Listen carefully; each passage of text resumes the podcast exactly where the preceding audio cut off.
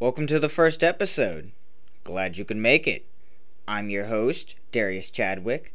I prefer to go by Antihero, and this is the Awesome Sauce Podcast.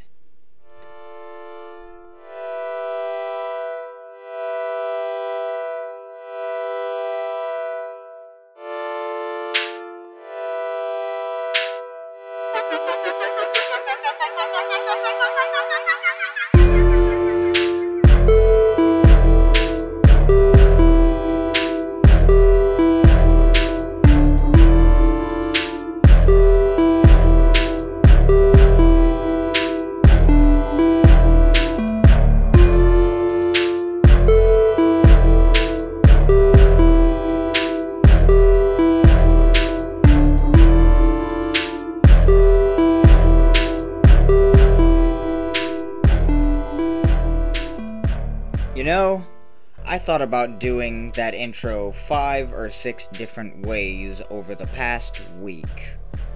And I kept deleting it, and I kept doing it again and again and again. And suffice to say that I just came up with the simplest answer and freestyled it, and it was the best.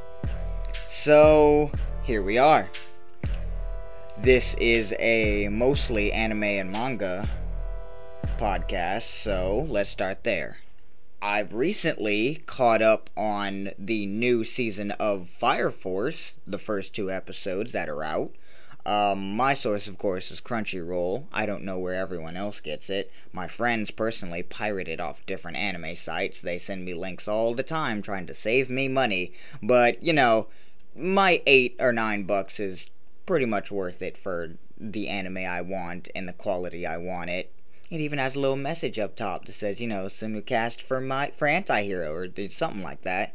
It's nice, you know, not having to rely on buffer speed that severely like I would on some random site like uh, Watch Cartoon or whatever. But yeah, I've been catching up on Fire Force like I've said previously already, and I really, really like the direction they're going with sticking true to the manga. They even had all of the ridiculous outfits that the lieutenant wore in his uh, examples, and the first episode that reintroduced the characters all being badass with the uh, light behind them and the blue glow of their firefighter outfit. That that was fucking dope. I'm kind of upset that Shinra didn't get to be super extra with his Rapid Man kick move because everyone had a move. You know, everyone who was a combatant got a named attack. So it wasn't that special, but you know, if you've seen season one or at least read the manga, you know all the trials and tribulations that he's been through in order to get that far to have a named attack. You know, training with Benimaru, meeting his little brother again, and just joining the Fire Force in general. Um, on another side note, I have re-watched the Isekai Slime as I like to call it, or that time I got reincarnated as a slime, eh, which would be its official title, and I've started reading the manga from chapter 12 on. I'm only on like chapter 14, so I'm I'm way further in the anime, but as I understand it, like most things like this, the uh the manga leaves a lot in that the anime just decides to yank out for the sake of pace. And as a comic book artist and writer myself, I understand taking things out to have a certain pace going, or maybe this part drags on, or maybe this part is unnecessary to the story, or just completely uninteresting and there's no need to animate it. I get that. But as a writer, I also get the other perspective of please don't chop up my baby just to suit your needs. You know, I want to see the complete masterpiece as it was supposed to be written. And I know there's a web novel and a light uh, novel as well. That uh, the light novel is supposed to be the real, real story, and each of the other two, or three, if you count the anime, are just an adaptation of such. And, you know, there's that's not very uh, abnormal in the industry, a lot of things start off as either a web novel or a light novel first and get a manga or anime adaptation. So it's not really a surprise there. It's just that, like most things, they chop and screw a lot of things around so that it suits their needs and they get to animate on time. You know, as as someone on both sides, I don't like that. You know, I would rather put in the extra effort to have my story exactly the way I wrote it but I understand pacing. I understand the necessary need for pacing. Uh, speaking on characters in Slime Isekai, uh, Ranga, best boy. I don't give a fuck what you say. Uh, Benimaru, second best boy. Your opinion is invalid. Uh, and then best girl. Um, I kind of don't have really a best girl. They're not all too standy outish e. I would just have to say, um, no, not Shion, because that's that's usually everyone's choice, Shion or Shuna, the princess. But I'm I'm thinking, um, I don't remember her name, and it's it's really messed up because two hours before I started recording this, I just got done watching the last episode. I have not started the OVA, by the way, but um, and I can't remember her name for the life of me, but it's Gabiru's sister, the Lizard Man's sister, the chief of security for the Lizardmen. I can't remember her name for the life of me, and I'm uh I, I want to look it up for a second, so I'm I'm going to uh look it up in just a moment.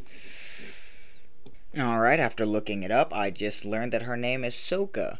And I'm kind of ashamed at myself because a couple of weeks ago I just got done watching Avatar, and that is very, very close to Sokka. You know, it's just a U sound and take out an extra K, and there you go. It's a girl's name. Boom.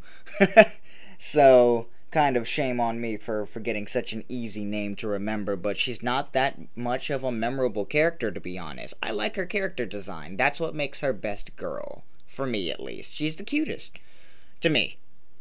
Your opinion is valid on best girl, but not best boy, because uh, best boys are coolest, and I will always go for the coolest character over the cutest character. Speaking of cool things, Mugen Train, the movie to Demon Slayer, is rapidly approaching as its release date has been set as I think I remember August 18th. Give me just a moment to look that up. Alright, after some quick Googling, I've learned that I had the month correct, but I had the date wrong. I was two days late, so that's shame on me again. October 16th will be the official release date for Mugen Train in Japanese theaters, and I cannot wait to see some very crappy bootleg of it. Because I know I said I like quality earlier in the podcast, but that is something that is so highly anticipated. I can spare shaky hands and heads popping up in front of the screen. I just really hope the whoever puts the subtitles on it does a good job. Uh, Tanjiro and friends, Sister Nezuko included, are continuing their mission of trying to find a cure for Nezuko amongst other things, of killing the top demon in the world. They have found themselves on a train during a mission. I don't remember the exact details. It's I watched uh, Demon Slayer as it was coming out, so it's been a couple months since you know I've watched it, and I'd much, much, much needed and much needed of a refresher course. So I will be doing that sometime before October, definitely. But um, the artwork is just stunning. All of the attacks from Zenitsu's lightning blade to Tanjiro's water wheels. Nezuko's blood art at the end, sorry, spoilers, was absolutely fucking fantastic. And even though he doesn't have any real cool effects, Inosuke is best boy. We know it. You know it. I know it. Let's just agree and move along to the world of video games. Uh, I think the Master Chief Collection just spat out Halo 3 yesterday or a couple days ago. I'm very excited to, for this because Halo 3 was one of my jumping on points to gaming in general. I went back, of course, and beat Halo 1 and 2, but Halo 3 was when I was introduced really, really to video games. Of course, like everyone plays video games when they're a kid, you know, six, seven. But when they actually get into it, there's always an entry point. And Halo 3 was my entry point. That was also my entry point to first person shooters. I'd had some experience before with the uh, 64 with uh, GoldenEye, fantabulous game, but I, I was fucking terrible at it. I, I always got my head shot off. It didn't matter if I had the golden gun or any sort of body armor. It didn't matter if I even knew the map. I just, I always got shot in the face. Always two in the chest, one in the face. And the one in the chest usually came after the one in the face. Just insult to injury. But Halo 3, that is where I started to shine. And then Halo Reach and Halo 4, those those were good but Halo 3, mm, complete and total, total masterpiece. A, Italian kiss and everything. Uh, I'm excited to finally play through the entire story of Master Chief, of course, minus Halo 4. Um, I have the Master Chief collection on Steam, and I haven't played any of the story. I've only been playing multiplayer with my friends because I want to rapid fire go through the campaign. Because maybe, just maybe, I'd have the inspiration to talk about it here. Or at least with my friends, and you guys don't get to hear that. That's personal. Also, in the world of video games, I just beat the very old Telltale game, Batman the Telltale series. The first one, not the second one, Enemy Within. I've already bought two, and I'm installing it on my computer as I record, actually. So by the time you're listening to this, I'll probably already have it done. About the story for number one, it was actually really good. I did not expect it to be that good. Of course, Telltale has been shitting out bomb after bomb after bomb and just completely destroying the market that they have a little vice grip on after their blunder a couple years ago of being bankrupt. Um, they've finally come back and before they went bankrupt batman was one of their gems. I never got to experience it until now and with the steam summer sale being past us uh, that's that was my opportunity to buy it. Uh Let's see about the story. Um, the villain. Of course, you can't have a Batman game without a very compelling villain. And while, spoiler alert, the Joker is in it, he is not the main villain. He is actually a plot device. And thinking the way they used him, he is very much going to be important to the enemy within. But the villain, called Lady Arkham, once I already said spoiler alert, so I'm not going to say it twice. I'm not going to inform you twice from here on out. If I say it once, just assume anything I say beyond that you don't want to hear if you haven't already played or beaten what I'm talking about. Is Vicki Vale the news reporter? And apparently, I didn't know this about her character. I'm a very big Batman fan. Go Bob Kane. Woo. Um, that Vicki Vale was originally Vicki Arkham I don't know if that is main continuity or just for this game, but that little twist blew me the fuck away because knowing Vicki Vale as a reporter, as a character from playing the Arkham games and in the comics, and even some of the cartoons and animated movies, she's a pretty trustworthy person in those. So for her to just flipped the script on you, and I was a, a dumbass being trusting to her because you know, she's Vicki Vale. She's the news reporter, seeker of justice, damn near Superman with tits. So I thought she would do the right thing, and I'm trusting her as Bruce Wayne. I'm trusting her as Batman. I'm giving her all this inside info. Boom! Leader of the bad guys out of buttfuck nowhere. Damn! I'm surprised I gave her everything. Uh, just. It was frustrating. I, I, I let out a giant what? And my neighbors knocked on the wall. I, I happen to live in an apartment, so. it was very loud and very shocking to learn that she was not the person who I thought she was all this time. Telltale did a very good job of also going through the motions of Harvey Dent's transformation into Two Face. And from the looks of it, it's still not over. from my pl- personal playthrough, Harvey ended up in Arkham, and I think he may or may not have escaped during the game. His suit got messed up along the way, half down the middle, ha ha, but not his face. So, thinking that, there's he's going to be in the enemy within as well.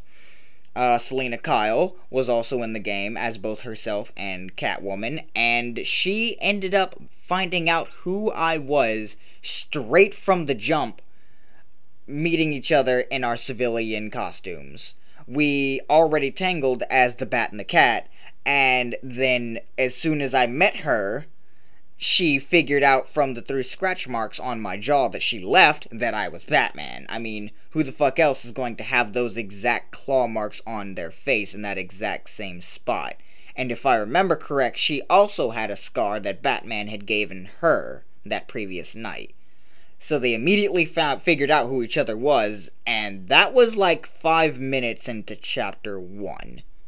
So you can only imagine the sexual tension and fun they had along the way, knowing who each other was and jumping in and out of costume as they needed. That was that was a very good romp. Uh, Alfred was there, Commissioner Gordon was there, and Carmine Falcone was there. Any other characters were not very memorable to me, at least, uh, or they were side characters and didn't have that much to say, so you know, of course they're not going to be memorable. I think I've already listed all the main main characters that either don't uh, die or just aren't really that important. Um, I've recently started playing Remnant on Steam, and it's a Souls-like game that focuses primarily on uh, shooting, first-person shooting, and role-playing. I like it. It's very different from other Souls games I've played. I've played uh, Dark Souls 1 and 2. I haven't played 3. I've played uh, Bloodborne, and I've played Sekiro. Beaten none of them. I am very bad at the Souls genre. I I don't like the concept of dying somewhat with intent. That leaves a pretty bad taste in my mouth, honestly. So that that genre's just you know, it's it's not really for me. I it, it's it's it's for other people. They enjoy it, but I, I really don't. Um, before the Steam Summer Sale started, I had bought Titanfall 2 because EA has started putting games on Steam. And I played Titanfall 1, fantastic game, didn't have a story. I have yet to go through the story of Titanfall 2 because I'm more of a multiplayer with friends kind of guy. So the gameplay is great. I love Ronin. He's my favorite Titan. I love dashing up to people and cutting them in half. Great. I love uh, nuclear ejecting the Titan. I love uh, using my Titan killing weapon on foot. Anything else is. It's fun. It's all a fun game, honestly. But those are my favorites about the game. Those are what I love about Titanfall 2 the most. Uh, I've already talked about anime and manga. I've already talked about video games for today's show. Um, I'm going to take a side note and talk about D&D, Dungeons and Dragons, the old game from the 60s, arguably late 60s, early 70s. I don't know. I wasn't born then. um, I've started in our little year of 2020 quarantine version uh, playing D&D as a DM. It's uh, honestly my first time playing D&D period. I've been always interested in the game but could never find the group uh, to get to, to thrust me into the Forgotten Realms. So I decided upon my roommate buying me a starter kit for my birthday, just take it upon myself to be the DM since I couldn't find a DM in real life. And I have to say, as someone who wanted to start out as a player, it's fun. But that could only be because I'm also a very good storyteller. Not to. Not really trying to brag when I say very good. I'd only say that in the sense that to my peers and the people around me, I appear to be very good. Not that they're bad. Dot dot dot. You know? so I'm I'm resourceful, I'm creative. It's not hard thinking up things on the fly or planning things days or maybe weeks in advance. I'm currently trying to create an entire homebrew campaign that's not even the campaign we're currently playing. We're currently playing the um what the hell is it called? Dragon of Icespire Peak adventure. My party is at level 4 and they've just started the intermediary quests. They've cleared all the beginner quests. It's a party of 5. I have a elf wizard, a human fighter, a half orc monk, a halfling bard, and a halfling knight. Or I'm sorry, paladin. I'm like I said, first campaign. Uh, and then for two NPC sidekicks, I have a halfling. Fuck, I forgot what Nib is. Wizard, yes. She's a she's a pre-generated sidekick from the box from the adventure game itself or box set itself, and then I made an NPC who is a guide to he is my proxy character. I play kind of through him when I'm not being impartial god judge. You know, he, he's the character I mostly talk through. He's the guide. He's the one who's provided the players with a stable home and a headquarters for their adventuring party. Um, I look very much forward to them defeating Cryovain and progressing further into the next adventure book that I have planned for them.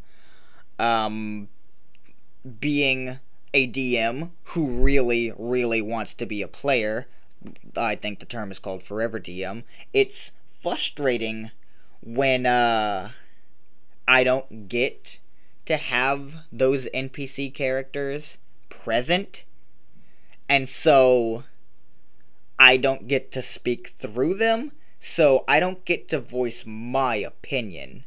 Me being a very opinionated person, I know I'm supposed to be impartial, I'm just supposed to give them consequences to their actions, but that seems cruel to me, and my style of DMing is more of like putting myself into it. Yes, it's their party, but it's my story. It's our story. We we have to work together in order for everyone not to die. I don't want there was a time where they all almost died at level 3 because they got swarmed by orcs and ogres due to a mistake the bard had made. I don't want them to die that level 3 and just to make new characters because our session 0 lasted about a week. A solid week of building characters. I don't want to have to do that again. That was tedious as shit. And I don't want to have to, you know, make it like a video game where they have some sort of checkpoint where we bounce back to and say, okay, that didn't happen. Let's try again. Because that's lame. It's a role playing game and it's it's theater of the mind. You can't really fool theater of the mind by thinking something else. You're always going to be thinking of what happened first. You know, you can't just automatically have new circumstances when you have foreknowledge. It's very hard to do. So that's that's another reason, besides being opinionated, why I, I play through a proxy character. Um, I think that's where I'll end today's show. I don't really have a show format. I was thinking on having guest stars and, you know, more things to talk about. This is the first episode, and I'm the entire production team. I'm not tired or anything. I just think this is a good ending point. I've been talking for about 25 minutes straight, with maybe a minute for intro song. Speaking of intro song, the outro song might have already started playing, so I will already say my farewell. I'm very much open to Q&A. You can hit me up on social medias that I should have in the description of today's episode. If not, I'll have it in the show description on Spotify. Uh, TTFN, tata for now, see you later, uh, gombawa, and thanks for listening. Once again, I'm Antihero, and you just listened to the first episode of the Awesome Sauce Podcast.